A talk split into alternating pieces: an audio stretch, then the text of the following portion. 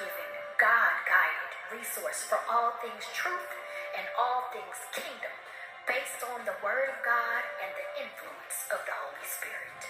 Stay tuned for this week's spiritual truth.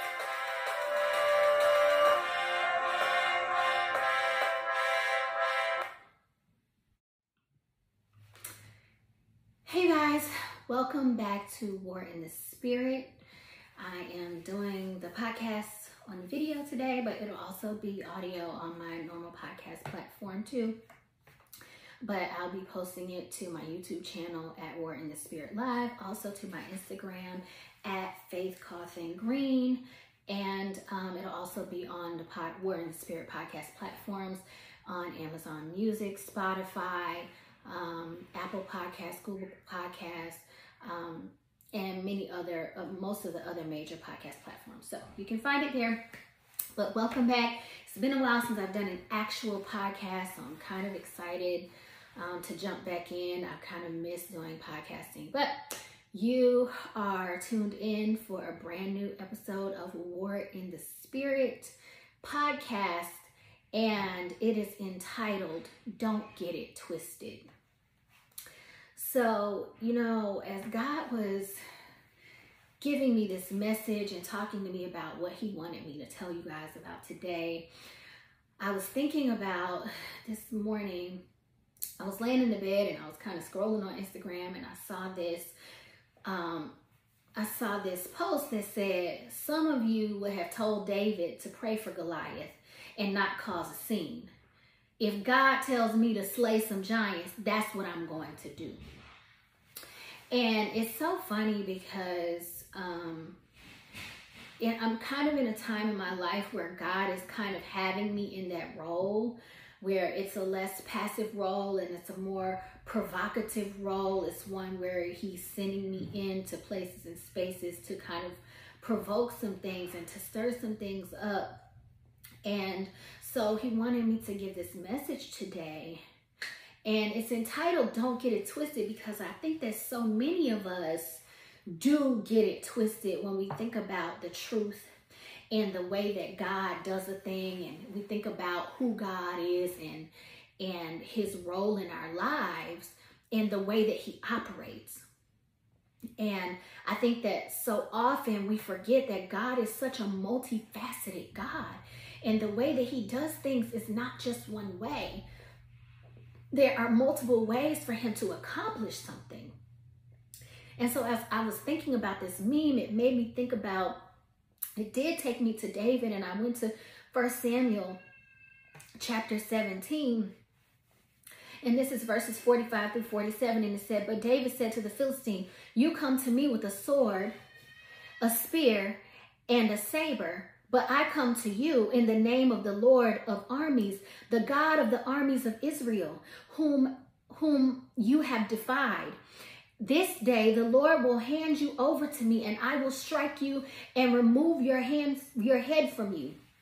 Then I will give the dead bodies of the army of the Philistines this day to the birds of the sky and the wild animals of the earth, so that all the earth may know that there is a God in Israel, and that this entire assembly may know that the Lord does not save by sword or by spear, for the battle is the Lord's, and he will hand you over to us.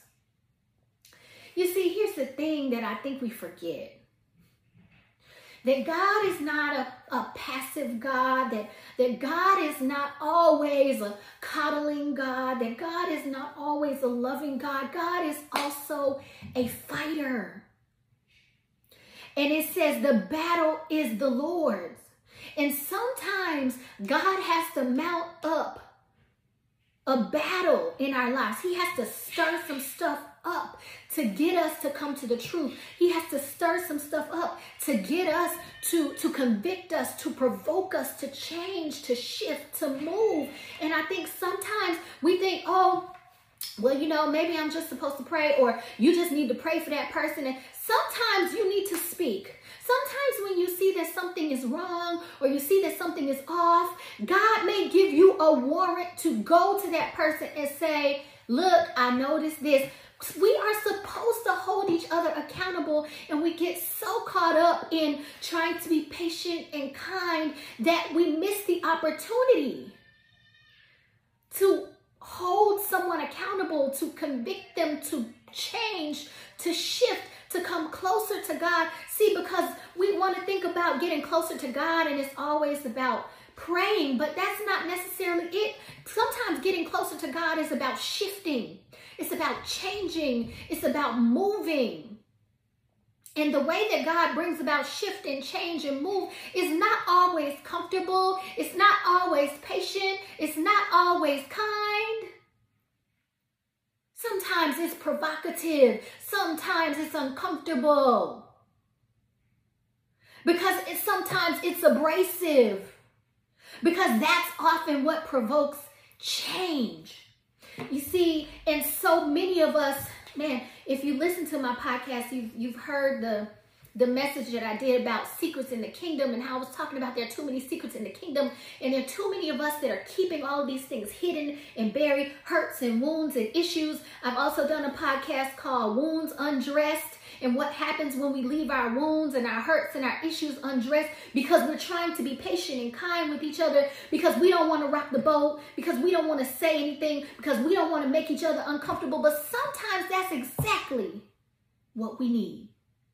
You see, we all got giants in our lives that are blocking us from our promise. And many of these giants look like previous traumas. Many of these giants look like church hurt. Many of these giants look like relationship issues. Many of these giants look like wounds, afflictions. But we're so busy going, well, I'm just going to pray that we don't want to face the giants. But the giants are what's, what's guarding the promise. And when you get past those giants and you face them and you allow God to knock them down, you're going to be able to get to your promise. And it, it took me to the promised land specifically when uh, Moses, Numbers chapter 13, it says, this is verse 25, it says, When they returned from spying out the land at the end of 40 days, they went on and came to Moses and Aaron and to all the congregation of the sons of Israel in the wilderness of Paran and Kadesh, and they brought back word to them to all the congregation and showed them the fruit of the land. So they reported to him and said, We came into the land where you sent us, and it certainly does flow with milk and honey, and this is its fruit. Nevertheless, the people who live in the land are strong and the cities are fortified and very large. And indeed, we saw the descendants of Anak there. Amalek is living in the land of Negev. Negev, the Hittites, the Jebusites, and the Amorites are living on the hill, and the Canaanites are living by the sea and by the side of Jordan. And Caleb quieted the people before Moses and said, We should by all means go up and take possession of it, for we will certainly prevail over it. But the men who had gone up with him said, We are not able to go up against the people because they are too strong for us. So they brought a bad report of the land, which they had spied out to the sons of Israel, saying, Jesus, the land through which we have gone to spy out is a land that devours its inhabitants and all the people whom we saw in it are people of great stature.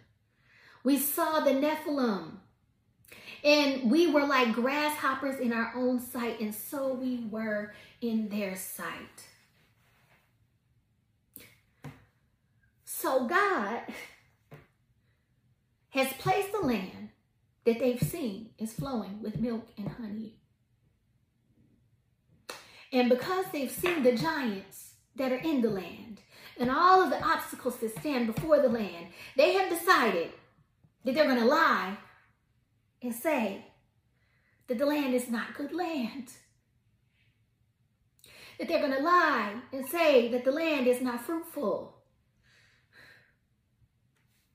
How many of us are lying to ourselves about what God has for us because we're afraid of the giants that stand between us and the inheritance and the purpose that God has for us. How many of us are lying to ourselves about the truth of what is available to us as believers because we're afraid to address the giants in our lives. How many of us are allowing other people to forfeit their inheritance because their inheritance because we are afraid to address their giants or to even help them address their giants because that might rock the boat? Because that might make somebody upset, because it might make them uncomfortable. But I, I come to tell you, that's what we're supposed to do sometimes. In Matthew chapter 10, verse 34, it says, Jesus is telling them, do not think I came to bring peace on earth, on the earth. I did not come to bring peace, but a sword. For I came to turn man against his father, and a daughter against her mother, and a daughter in law against her mother in law, and a person's enemies will be the members of his household. The one who loves father or mother more than me is not worthy of me. And the one who loves son or daughter more than me is not worthy of me. And the one who does not take his cross and follow after me is not worthy of me. The one who has found his life will lose it, and the one who has lost his life on my account will find it. You see, too many of us are too busy trying to maintain these relationships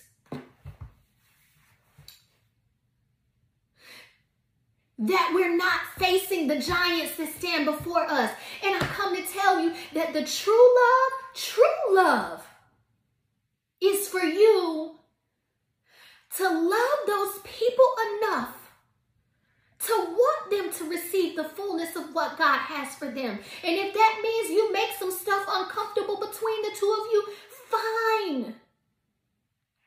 I tell people all the time what I say to you, the truth that God might have me to bring to you might make you mad at me, but I'd rather you be mad with me and aligned with God's will and receive everything that He has for your life than for me and you and me to be good and you to not be good with God. That's a sacrifice that I'm willing to make. You want to be mad at me, that's fine, but I'm going to tell you the truth.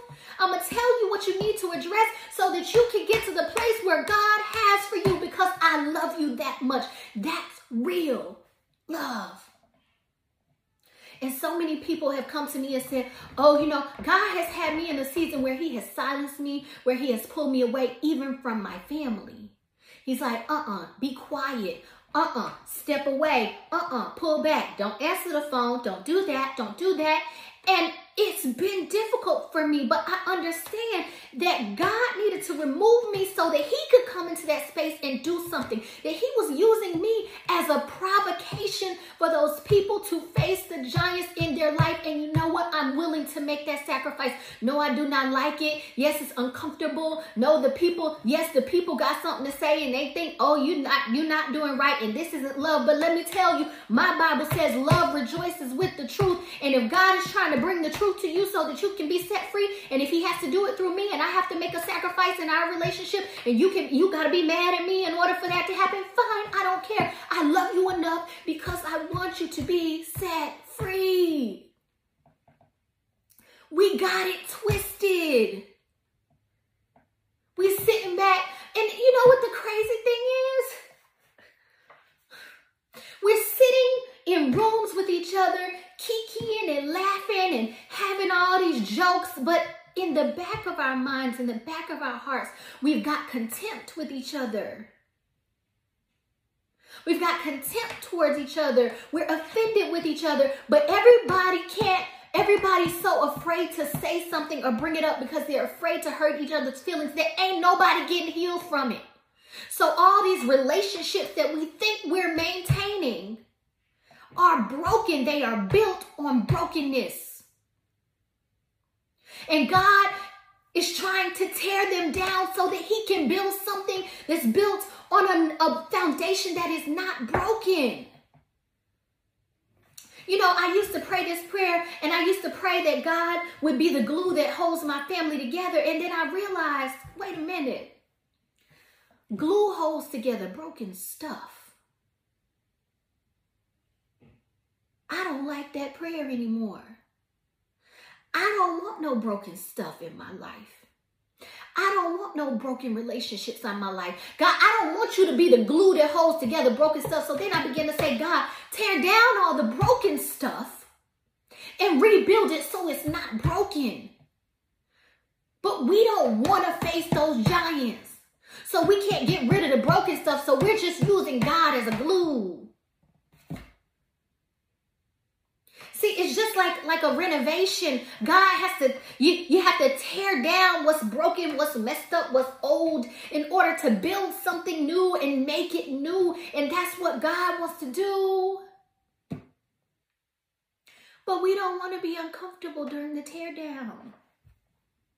We don't want to yield to it. We just want to have all this false love for each other. A love that's not even truly based in what the Bible says love is. See, we, we think that if we hug and we kiss each other and that, that if we have conversations with each other on a regular basis and that, that if we say we love each other, that that's love, but that's not love. Love is truly wanting each other to be the best version of ourselves. Do you love your people enough to do that? Are you willing to make that sacrifice for them to do that? If that means God tells you to sit down or to disconnect for a time or a season so that He can work on them? Because maybe you're being a crutch to them right now. Maybe He needs them to not be able to stand, lean on that crutch. Maybe He needs them to lean on Him. But because it's hard, or because it may rock the boat, or because it may make you look like the villain, or because they may not like it. We are letting all these giants stand between our promises and, and between us and our promises. We are leaving our inheritances on the table. We are leaving our prosperity, our joy, our peace, our true love for each other on the table because we got all these wounds standing in between us and that stuff. Because we got all these unspoken things standing in between us and that stuff, and we're telling ourselves that if we bring that stuff to the light, it's gonna break some stuff down. Well, you know what? It's supposed to break some stuff down because you can't get nothing new until you get rid of the old stuff. Don't get it twisted. You see,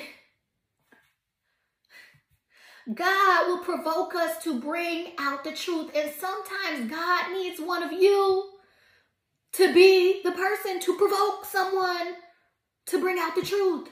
Somebody has to be the bigger man.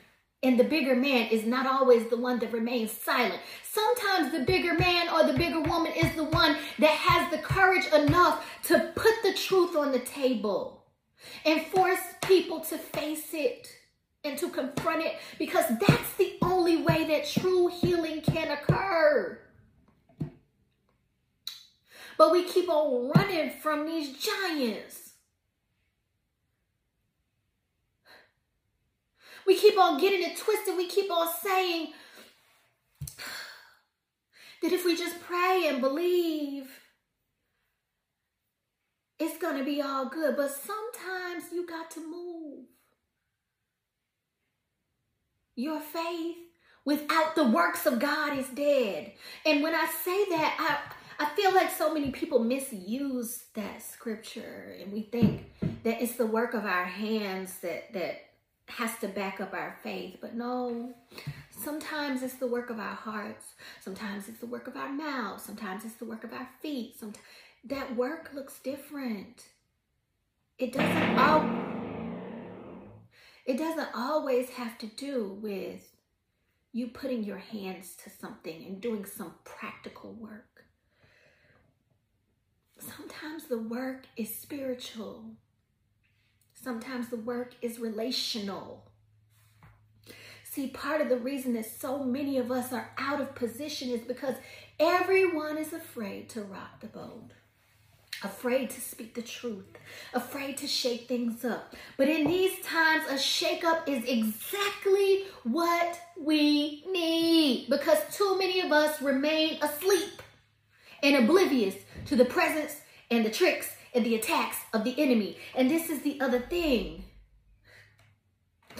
We wrestle not against flesh and blood. Ephesians 6 12 says, For our struggle is not against flesh and blood, but against the rulers and against the powers and against the world forces of this darkness, against the spiritual forces of wickedness in the heavenly places. You see, the enemy is clever. The enemy is clever. And so many of us are so busy being in offense with each other, being wounded and angry with each other that we can't see what's truly at work. It's the enemy.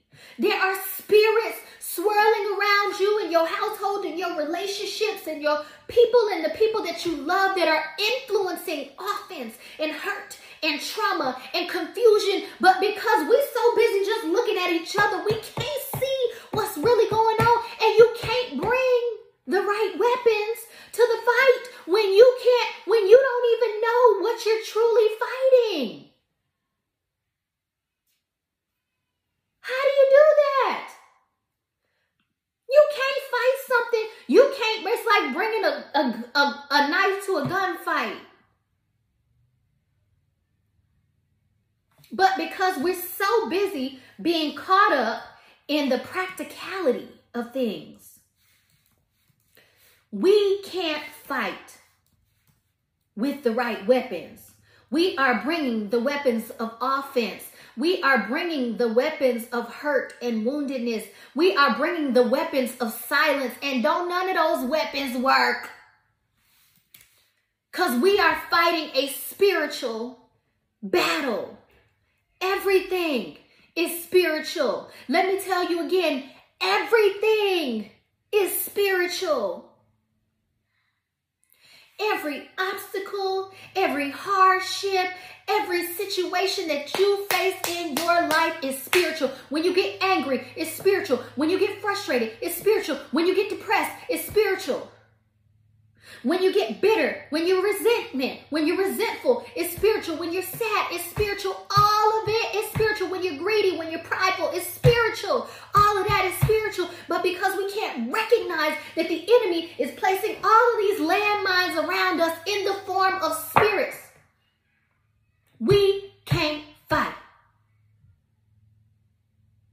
David knew that it wasn't rocks that he was bringing to that battle to fight that giant. He knew that those rocks were just a, a, a, a, tool. But they weren't the thing that was actually fighting the battle. David knew that in order to beat this giant, he needed to bring God with him. He understood that it was a spiritual battle. Don't get it twisted.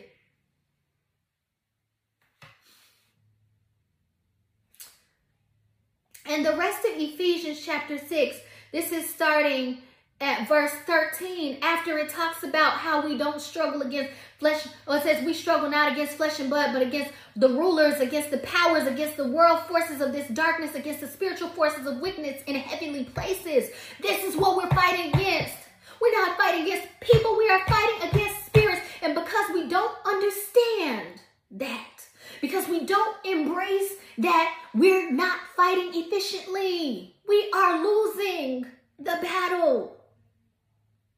And then verse 13 says, Therefore take up the full armor of God, so that you will be able to resist the evil day, and having done everything to stand firm, stand firm, therefore, having belted your waist with the truth Number one. That's number one in the armor of God. The truth. See, we don't want to face the truth, but that's the number one way to fight the enemy in your life, to put down the giants in your life having belted your waist with the truth, and having put on the breastplate of righteousness. That means now you got to start to change some stuff. That means you can't keep walking the way that you've been walking. That means you got to make some different decisions. You got to you got to stop moving in your old ways. Armor up. And having strapped on your feet the preparation of the gospel of peace. You know how you come to peace? Truth. Because his word says, and the truth shall set you free.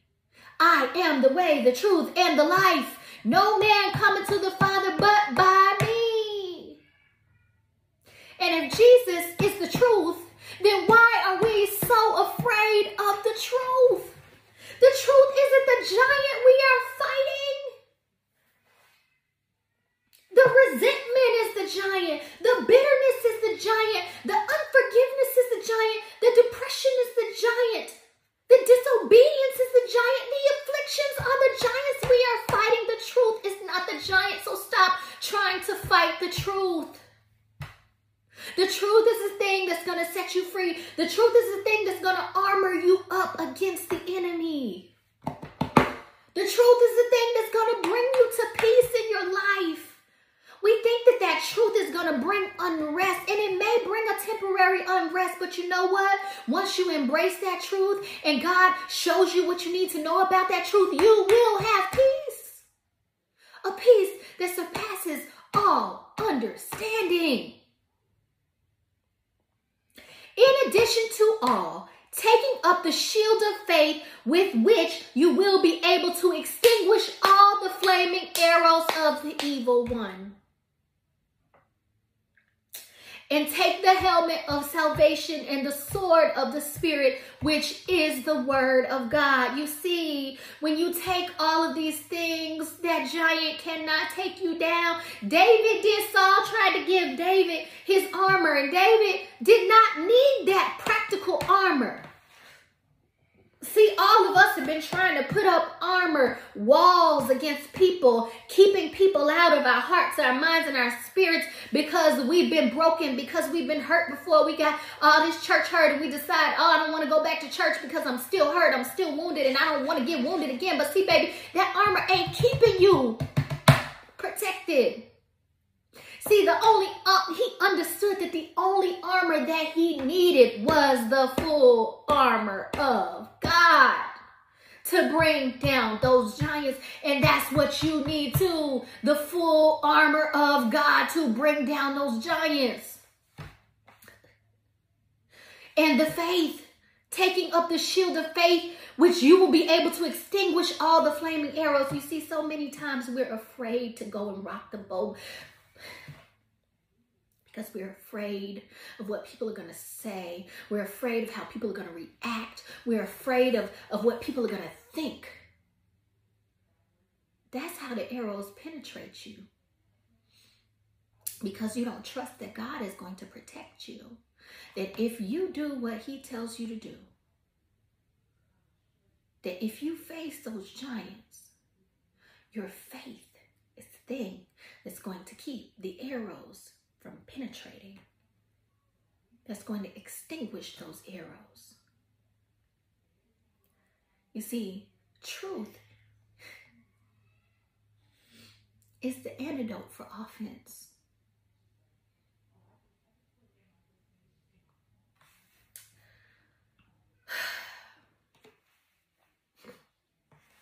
But we're so busy not paying attention to the way that the enemy is operating. And on the outside, we're maintaining these broken relationships. But what's happening is we're just putting band aids on stuff that's infected.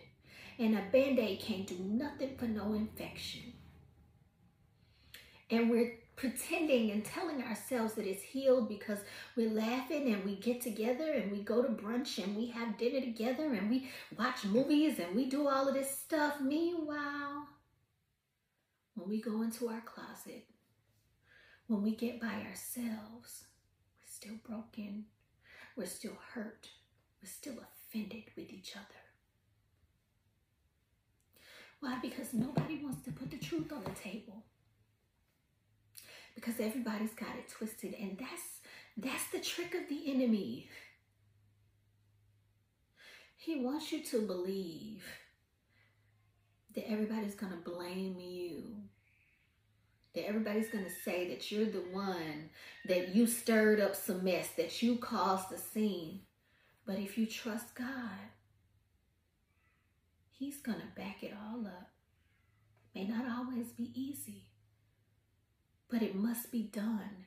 This is why the kingdom is so discombobulated, misaligned, disobedient, why so many people are not walking in their purpose. Because there are too many secrets in the kingdom. There are too many things remaining hidden that need to be exposed. Wouldn't you rather just be exposed and be transparent and let it all free so you don't gotta carry all that stuff anymore? You know how heavy secrets are?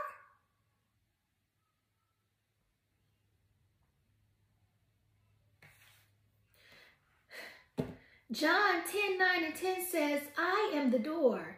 If anyone enters through me, he will be saved and will go in and out and find pasture. The thief comes only to steal, kill, and destroy. I came so that they would have life and have it abundantly.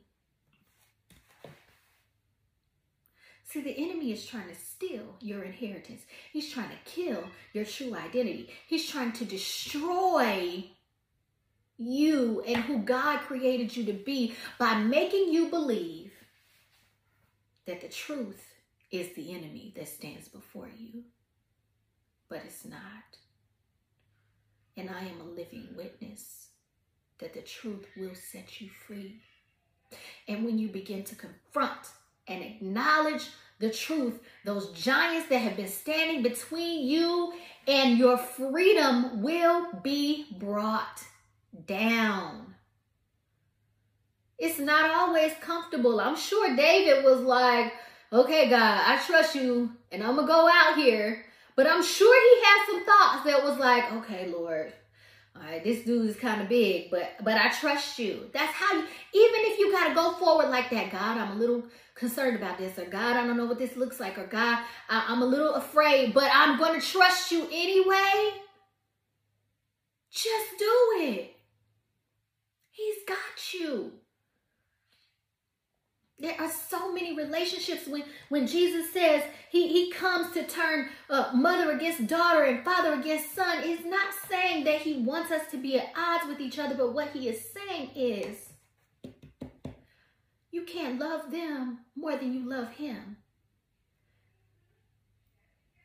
That you can't want to be comfortable in those relationships more than you want to live and walk in the truth that sometimes God will send us to be at odds, to provoke something in the people that we love and we care about, to bring forth the truth and to set people free.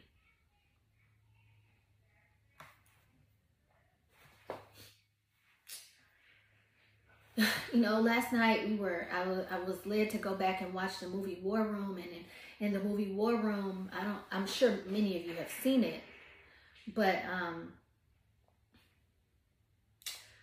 there's an older lady and she encounters this younger woman who's her real estate agent and and she begins to enlighten this woman because this woman says to her, Well, you know, I believe in God and I go to church occasionally. And she says to her, okay, well, what's your prayer life like? And she says, well, well, you know, it's okay. And what this woman doesn't realize is that she's been fighting in a practical way. She's having issues in her marriage and all of these things are going on in her life. And the older the older woman tells her, "Baby, you've been fighting the wrong way. You don't know how to fight. You you don't know how to war. You warring against each other. You warring against your husband. You warring against these circumstances in your life. You're warring against the people, and you don't understand that you need to be warring against spirits.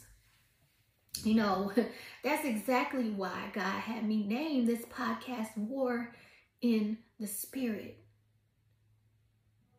Because we need to be enlightened about what we're actually fighting so that we can fight efficiently. You see, the, the army of God can't go out on the battlefield if they don't know the enemy that they're fighting. If you're going out with the wrong strategy because you don't understand the enemy, because you haven't done recon, because you haven't studied the enemy, because you don't know, what type of army are you going to be? You're going to be fighting a losing battle even before you step out on the battlefield. We have got to learn to war in the spirit. We have got to learn to see things for what they truly are. We have got to learn to bring the right weapons to the fight. We got it twisted. It is my charge to teach people how to war in the right ways and how to come to the fight with the right weapons. We are so busy getting offended with each other when someone brings the truth to light then we can't be set free by those truths. And it brings me to First Peter chapter 2. This is verses 4 through 11, and it says, And coming to him as a living stone, which has been rejected by people, but is choice and precious in the sight of God. See, Jesus was rejected by people. He was bringing the truth. And I'm sure at points it was uncomfortable and it was frustrating. But God backed him up. It says, You also, as living stones, are being built up as a spiritual house for a holy priesthood to offer spiritual sacrifices that are acceptable to God through Jesus Christ. For this is contained in Scripture. Behold, I am laying in Zion a choice stone, a precious cornerstone, and the one who believes in him will not be put to shame. See, you're a living stone just like Jesus. Just like those stones that, that God threw at those giants, sometimes you have to be the stone that he's throwing at the giant to bring it down. You are a living stone that he needs to use to bring down giants, but you can't be afraid. And you have to trust that you will not be put to shame, that God is backing you up. That when you step out and you stand on the truth, He's got your back. This precious value then is for you who believe, but unbelievers, a stone which the builders rejected is become the chief cornerstone. And the stone of stumbling and a rock of offense, for they stumble because they are disobedient to the word. And to this they were also appointed. But you are a chosen people, a royal priesthood, a holy nation, a people for God's own possession, so that you may proclaim the excellencies of Him who has called you out of darkness and into His marvelous light. You see, we stumble over offense, we stumble over each other because we're disobedient to his word. See, we want to cherry pick the parts of the word that we want to live by and the parts of the word that we want to walk by, but the Bible is a complete work. The word of God is a complete work. You can't accept some of it and reject other parts of it.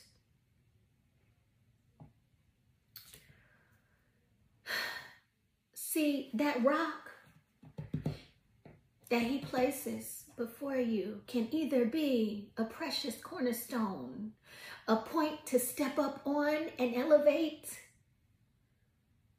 or a place to stumble and fall.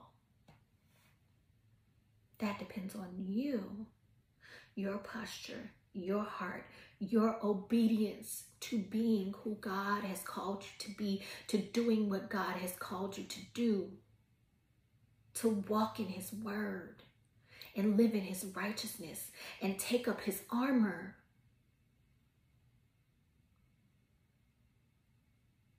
But we're stumbling over each other and we're offended with each other because we're not fully armored up.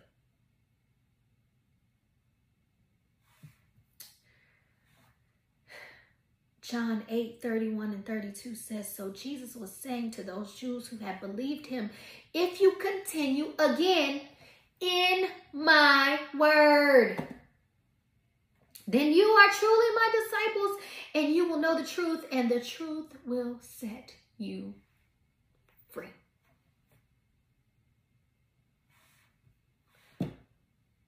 It's time to arm up. It's time to take up the truth, to walk in righteousness, to stop letting these giants stand between you and who God created you to be, to stop letting these giants stand between your brother and who your who God created your brother or your sister to be. To stop living below our purpose because we're afraid of the truth. First Corinthians 13, I'm going to start at verse 4. It says, Love is patient, love is kind, it is not jealous, love does not brag, it is not arrogant, it does not act disgracefully, it does not seek its own benefit, it is not provoked, does not keep an account of wrong suffered, it does not rejoice in unrighteousness, but rejoices with the truth, keeps every confidence it believes all things, hopes all things, endures all things. Love never fails. You see, the problem is we read the love is patient, love is kind, love is not jealous, love does not brag part. But we don't want to read the part that says love rejoices with the truth. We skip that over. We skip the parts about the truth and then we villainize anyone who speaks the truth because we're not ready to face it. We got it twisted. Because it did not come in a pretty package. But but let me help you. Sometimes the truth is not meant to make you feel good. It's meant to push you, to convict you, to uncover what you have been trying to keep hidden. Even Jesus didn't always present the truth in a pretty feel good package. And I'm going to go back up to First Corinthians 13.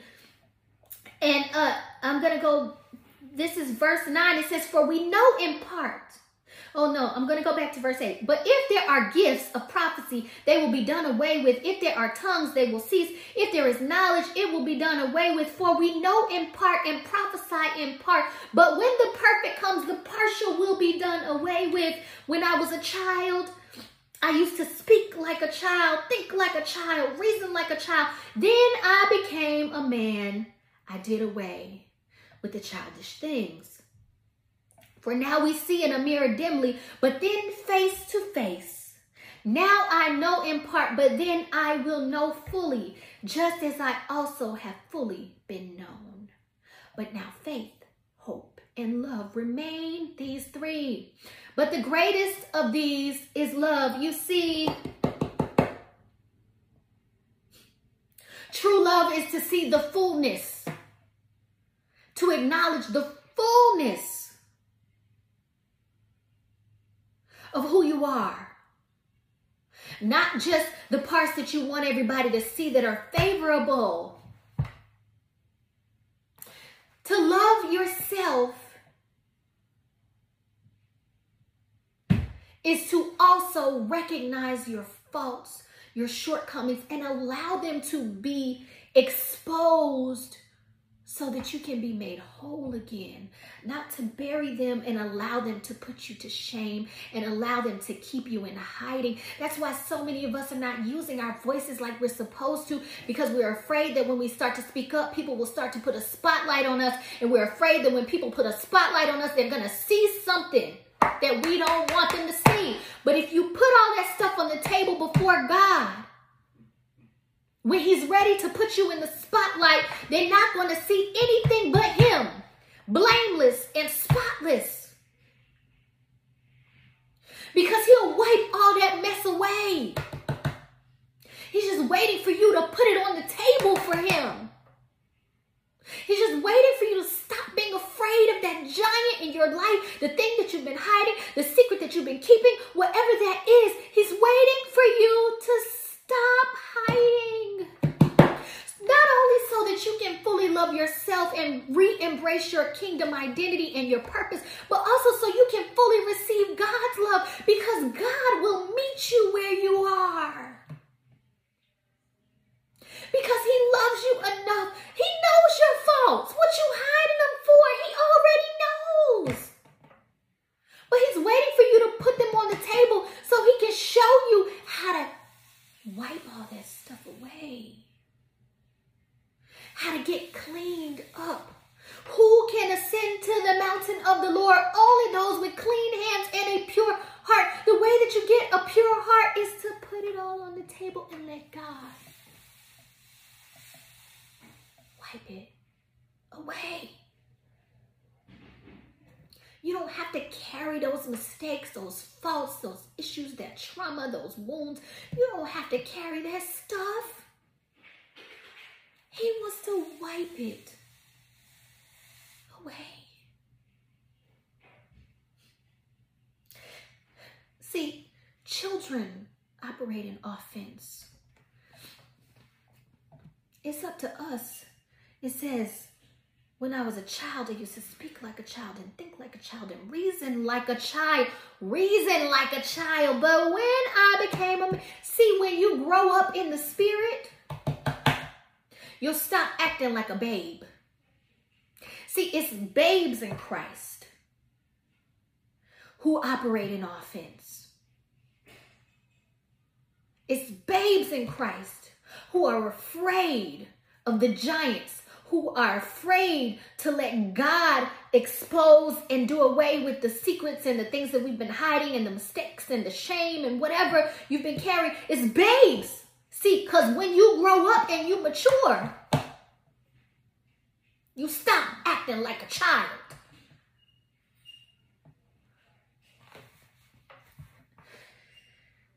But then face to face I now know in part, but then I will know fully, just as I have been fully known. See, God is trying to get you to fully know yourself. He fully knows who you are already. But because you got all these giants, you can't see the fullness of the identity that He's created for you which means you can't receive the fullness of the promise and the inheritance and the purpose that He has for your life. It's time to bring down the giants. See, because all these gifts and oh, we prophesy and we preach and we pray and we do all of this stuff, but you know what it says? All of those things will be done away with.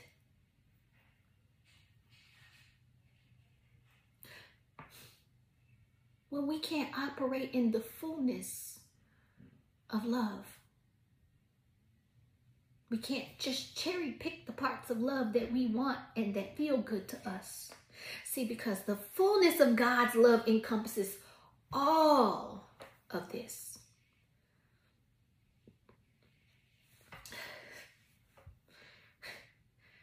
Jesus, like I said, didn't even always present the truth in a pretty package. And we want everything to come in a pretty feel good package. In John 14, 6, Jesus said, oh no, I'm sorry. In Matthew uh, 16, 23, it says, But he turned to Peter and said, Get thee behind me, Satan. You are a stumbling block to me, for you are not setting your mind on God's purposes, but men's. Now, this is Peter. This is Jesus' inner circle. You know, Jesus takes Peter, James, and John everywhere. Peter is part of the inner circle. And Jesus is telling Peter, get thee behind me because you become a stumbling block to me. And sometimes that's what we need to do in our relationships. We have to begin to take inventory of the truth. Because the truth is, even though he loved Peter, he understood that Peter was not setting his mind on God's purpose. And that Peter in that moment was a stumbling block because Peter is like, oh no, Jesus, we're not going to let you die. But Jesus, it's, it's painful as it was, as much as Jesus wanted that cup to pass from him, he knew that that was God's purpose over his life. And to have somebody in his camp telling him, no, no, we're not going to let you do that he becomes a stumbling block instead of a stepping stone because he knew that Peter did not, in that moment, was not operating as a vessel for God. That was a vessel for the enemy. And that's why he says, Get thee behind me, Satan. And sometimes that's why we have to separate ourselves. As much as we love people, sometimes that's why we have to speak the truth because some of those people that that that are around us are surrounding us that even though we love them and they're our family and our friends and our coworkers or whatever, we have to begin to recognize that the enemy is using them as a stumbling block. And that the truth needs to be put forth on the table. And that's exactly what Jesus does here. He tells the Pharisees, Matthew chapter 3, verses 7 through 10. But when he saw many of the Pharisees and Sadducees coming for baptism, he said to them, You offspring of vipers, who warned you to flee from the wrath to come? This ain't a pretty package. This isn't patient and kind, but it's still love. Why? Because it's truth, because it's convicting, because it brings people into understanding who God has truly called them to be. That's love. Don't get it twisted.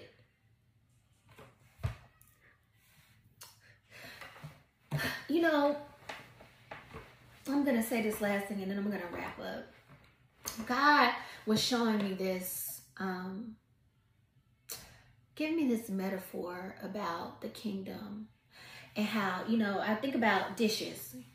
Think about a set of dishes that you have. And you've eaten on these dishes, and then you leave the dishes in the sink. And food dries up because you didn't put no water on them dishes, right? Or you've got a casserole dish that you put in the oven and there's stuff burnt all around the edges. A lot of times what we want to do is we want to just sit that dish in the sink and let it soak, right? And then we go, oh, I'll come back the next day and wash it. But here's the thing sometimes just soaking doesn't get the job done. Sometimes you need to scrub that stuff off of that dish.